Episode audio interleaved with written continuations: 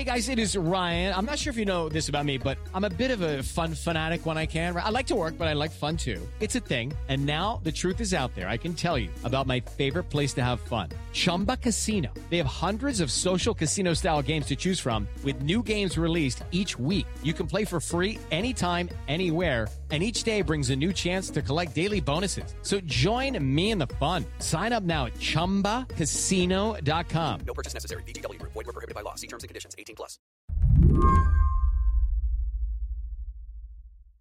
Over the last week, Adam Weinstein has been thinking back on his early days in the military. So, Adam, you were in the Navy for how long? Uh, just four years, but I've been either working in or covering uh, the military establishment since then. Adam's the national security editor at the New Republic now. You talked about this poem that guys in the Navy learn.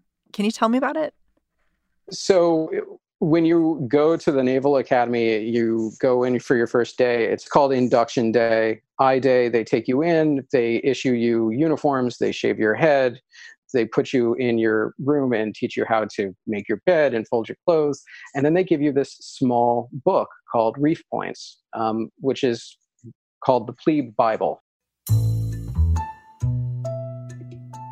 And you have to memorize all of this information in this Bible. And this is a process that all the service academies have. But at Navy, they have this one particular poem that you're also required to memorize called The Laws of the Navy. The Laws of the Navy is a poem that's all about teamwork and obedience. It's got this one stanza about taking on your chain of command. It concludes Tis well with thy seniors to fight.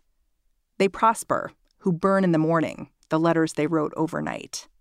I think it's remarkable that at the same time that you know they're teaching prospective naval officers to tell port from starboard, you know, the rules of the road when you're actually underway in a ship, they're also telling you, "Hey, be careful what you put in writing." this lesson, it's been top of mind for Adam this week as an angry letter from the captain of a US warship caused Navy brass to publicly implode. That captain, a guy named Brett Crozier, was desperately trying to get his sailors off the USS Roosevelt as the coronavirus spread on board. But releasing a letter, it just isn't the way the Navy does things. The first thing I thought of was the laws of the Navy. And wow, that's a letter that's probably going to end a sailor's career. but it was also one that seemed like it was really necessary. And it definitely struck a nerve in the American public right now while we're stay at home quarantined and looking at how the military is dealing with these same issues that we are day to day. Yeah, I mean, you've said that the military you think is actually more vulnerable than the outside world to the coronavirus. What do you mean by that? Yeah, I, it's it, it comes down to this is a very large bureaucracy that has a very specific mission, and that mission is not one that lends itself very easily to uh, self quarantine or social distancing or any of the precautionary measures that you need to take in contagion.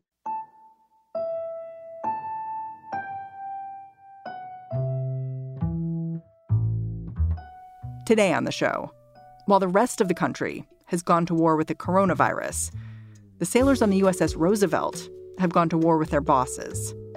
Nearly 300 of them are positive now, including Captain Crozier. And Adam says it's worth paying attention to this fight because it shows how a rift in the military is widening. I'm Mary Harris.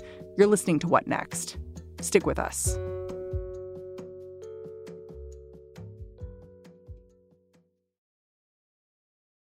This episode is brought to you by Discover. When it comes to your finances, Discover wants you to know they are the credit card that is always there for you. With 24 7 US based live customer service, everyone has the option to talk to a real person anytime, day or night. Yep, that means no more waiting for quote normal business hours just to get a hold of someone.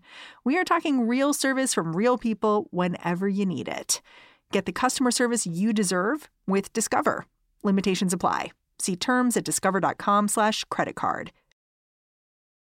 The saga of Captain Brett Crozier snowballed this week as his angry letter led to his dismissal.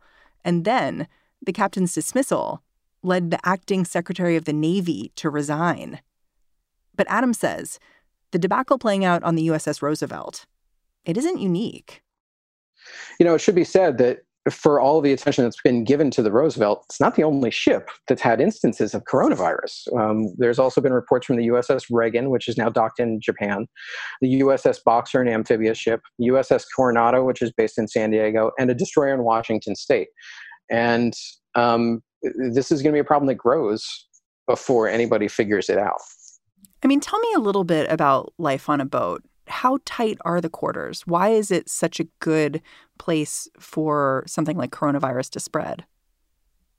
I mean, there's total economy of space on any ships. Um, it varies a little bit. So, for example, you know, you have sailors who serve on uh, fast attack submarines, which are the typically the smaller submarines, who I have met, and they go to an aircraft carrier or a, a larger ballistic missile submarine. They're like, "Whoa!" It's like it's like getting into a Cadillac after you've been driving a t- Toyota, but it's still.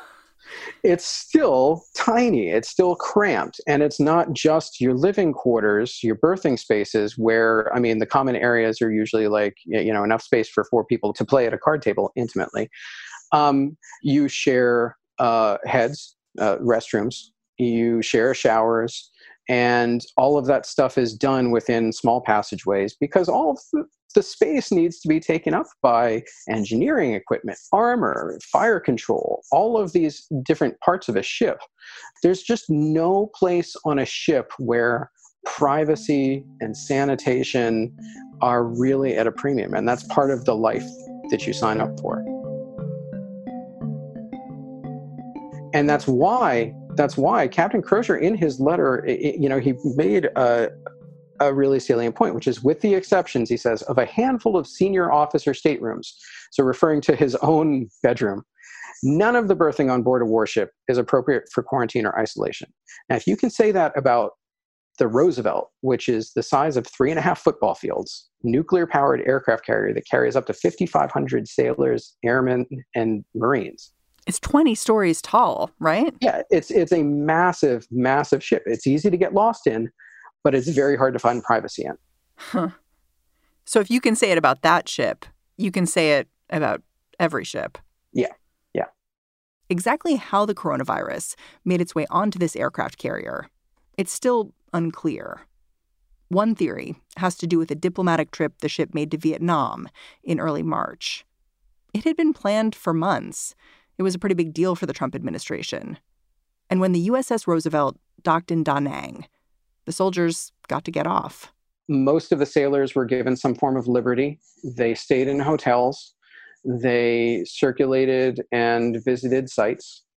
And towards the end of that port call, I believe it was March 8th, um, they learned that two British tourists at one of their hotels uh, tested positive for uh, COVID 19. Hmm. And, and so the decision was made then to uh, spot test, at least with a temperature check, um, until they could get more testing kits, to, to spot test all the sailors when they came back on board the ship. All the sailors at that point tested negative. It was only when they got back underway that they started getting uh, seeing illnesses. Now, it was March 22nd when the first uh, Roosevelt sailor was diagnosed with uh, COVID 19 it spread very quickly from there. Within three days, they had uh, a handful more sailors, um, several who required medevacing off of the ship. And so, in that short space between March 21st, when the first sailor on the ship was diagnosed, and I think March 27th, they get to Guam. So, they were only underway with cases uh, showing themselves for a few days by the time they uh, docked in Guam. And then the orders were stay on the ship, we'll figure it out. And that's when Captain Crozier, the leader of the ship, wrote his letter. Well, to be clear, he did a few things before he wrote that letter. And that's what's interesting about this, because uh, at one point, um, Tom Modly, the now former Navy secretary who had uh, relieved Crozier of his command and essentially fired him, had basically said, well, you know, he went outside of the chain of command and around his superiors. That's not entirely true because uh, within a few days of them porting in Guam, Captain Crozier is already in communications with Modly's chief of staff and his bosses. And there were disagreements at that point. Crozier said, get 90% of this crew off so we can stop the contagion and we can test everybody and see where we're at. And it seemed that his superiors favored a little less um, stringent or ambitious efforts. And so talks with Modly's chief of staff kind of hung up. And at that point, Crozier shot out his four page memo to probably about 20 or 30 people in the service, including his staff and a couple of people in his chain of command and a couple of people who weren't. And um, that just sort of snowballed into what we have today.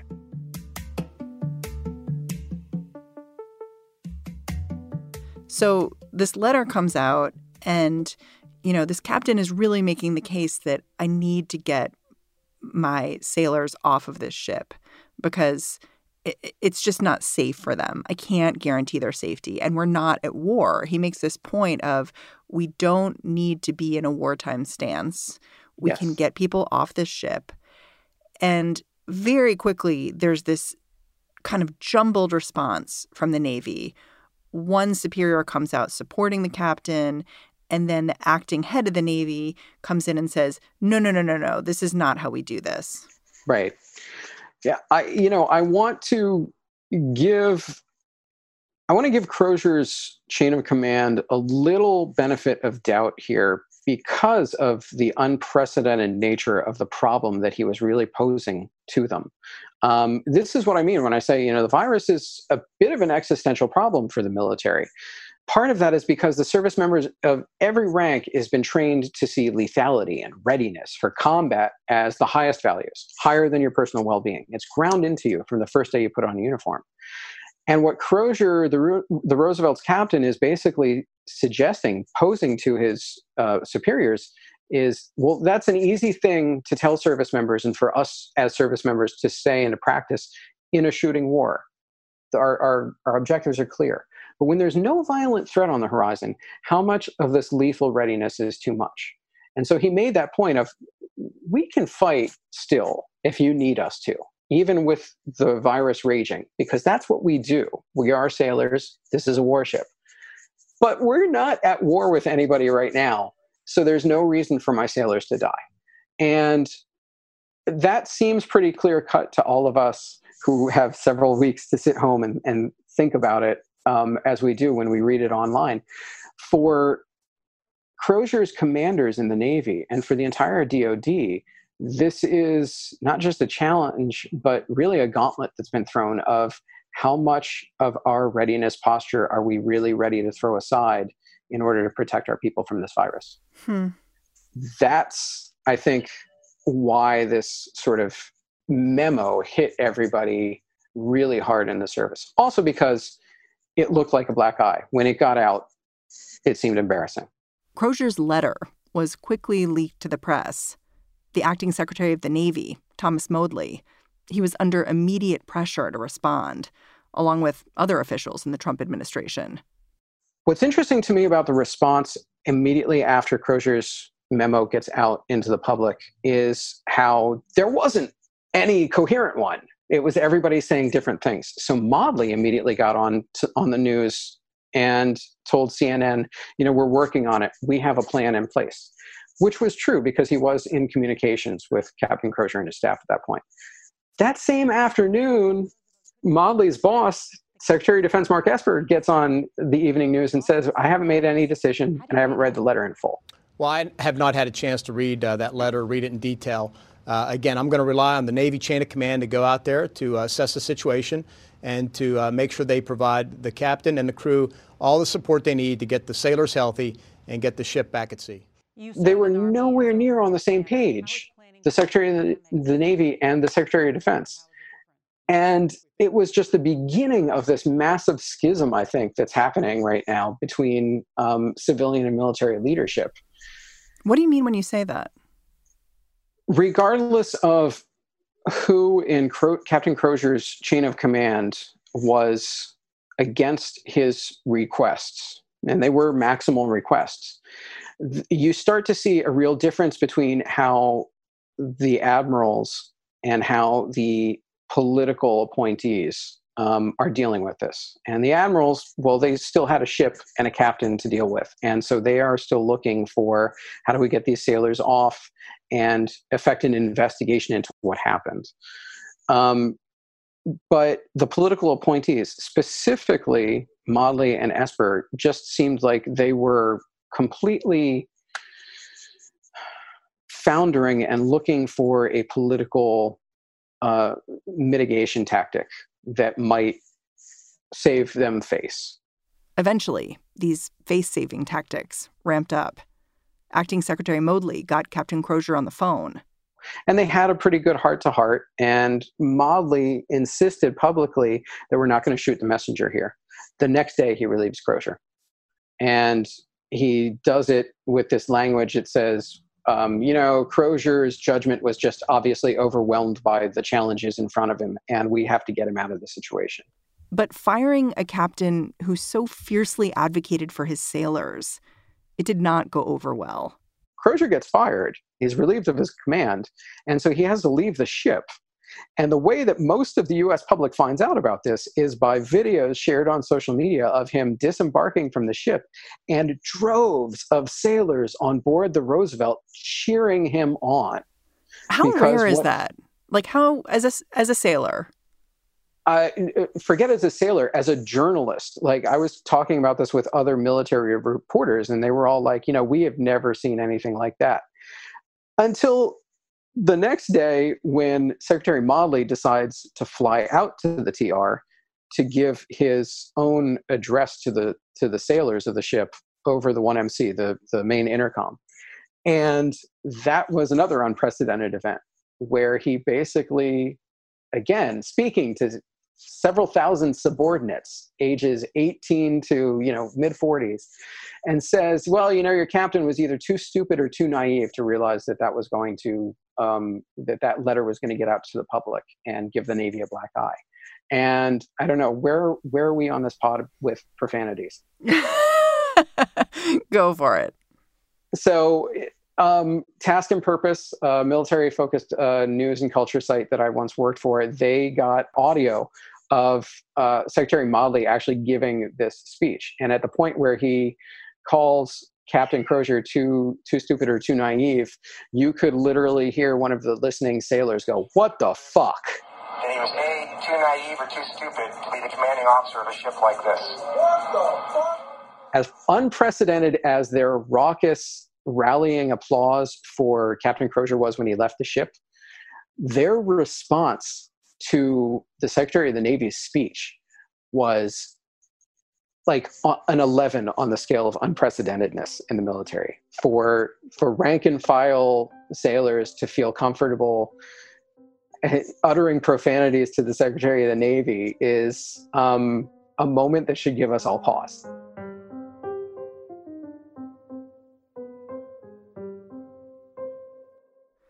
looking at the push and pull over chain of command here, you know, there's some reporting that the reason why Captain Crozier was dismissed was because his bosses worried that the president would demand that he be dismissed, and they wanted to get ahead of that so that there wasn't some kind of chain of command issue. And then, of course, what Crozier did was go around the chain of command. And I don't know if that's a good thing or a bad thing. Like, I just don't know as a former sailor what your perspective on that is. It's good and it's bad, and it's it's encouraging and it's troubling. Um, I'm always I've always been very interested in the points at which military dissent happens when people in the chain of command kind of reach outside to higher principles. Um, those are always interesting moments to me. And there's you're right there's been a lot of that going on in the navy of late. And you know let's let's give thomas modly just a little bit of sympathy that he is due. Secretary of the navy has suddenly become a much more dangerous job than it ever was before. His Why predecessor. So last year the Navy was being roiled by uh, President Trump's call for um, clemency for war criminals, specifically uh, Eddie Gallagher, a Navy SEAL who was accused of um, a whole bunch of things, but ultimately convicted of um, keeping a war trophy, a photograph of himself with a, a dead Iraqi captive.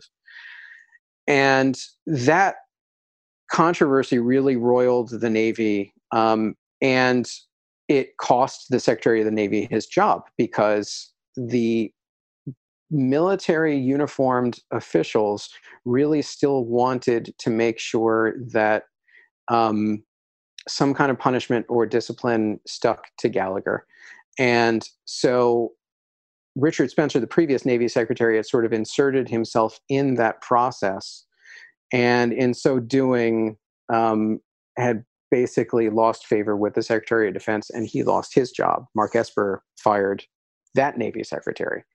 And so there was already this sense, I think, when Tom Modly came into the job to be Secretary of the Navy, that you need to anticipate what the White House wants, and you need to make sure that you carry that out and not go against it. I think that that's an understanding that most um, administration hopefuls um, have reached, and it could certainly be seen as a bit of a proximate factor to what happened here when he fired Captain Crozier. Maybe he was anticipating what Trump wanted. And certainly Trump, when asked about it in press conferences, was saying, oh, you know, it's, it's the Navy, it's not a literature course. Why are they writing letters? So that was a tough position for any secretary of the navy to be in but i do think that there is a, a sense that that job now is for keeping President Trump happy. And if you're not going to do that, or if Mark Esper says you're not going to do says you're not doing it very well, your job's in trouble. I mean, you you alluded to that when you talked about this sort of breakdown between the civilian and the rank and file members yeah. of the Navy. Do you attribute that to Trump or just to poor management within the Navy itself? It's a combination of the two. I, I would say, um, you know, the Navy is generally a hidebound institution, and it is very loath to change or reform. And the people that generally rise to the top echelons are people who are very good at sort of managing and mitigating um, reforms and changes. That being said, Donald Trump being president has brought into severe relief a bunch of those existing issues in the military and the navy in particular. And um, the system is not necessarily equipped for equipped for a commander in chief like that. Um, which is why i think you might see more instances of commanders maybe trying to do what captain crozier achieved here. And and let's be clear he achieved it. He wanted to get his his ship's crew off that ship and to safety and that has happened. And hmm. you know as a as a captain you lose your job over that maybe that's a fair trade-off. You know they they, they do say that you're supposed to go down with the ship when it goes down. And i think that crozier seems to be somebody who was prepared for the consequences of his actions however dire they may be and if there are more such commanders in the military, it might be interesting to see how that manifests in the next few years. In the end, Captain Crozier may have been relieved of command, but it was acting Secretary Modly who seemed to resign in disgrace. A few days after his tirade over the PA system on the USS Roosevelt, Modly was out, the third Navy secretary to leave during President Trump's first term. Yeah, so it's it's interesting. The Secretary of the Navy managed to uh, stay in his job for maybe what uh, another day or two after he fired Captain Crozier. So after Modly resigns, things get a little bit interesting. Is it in the realm of possibility that Crozier could get his job, be reinstated? It is, but no further actions uh, on that are going to be taken until after uh, an investigation of exactly what happened on the Roosevelt and around Crozier's letter is completed. And it's not clear how long that's going to take, but the DoD has said that they wouldn't make any further um, decisions about Crozier's fate until a full investigation had been done.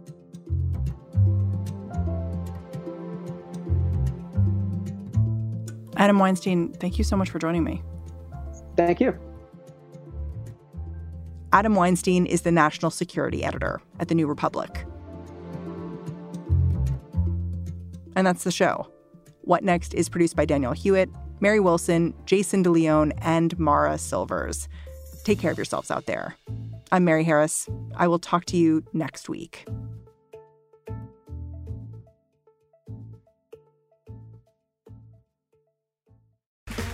Okay, round two. Name something that's not boring.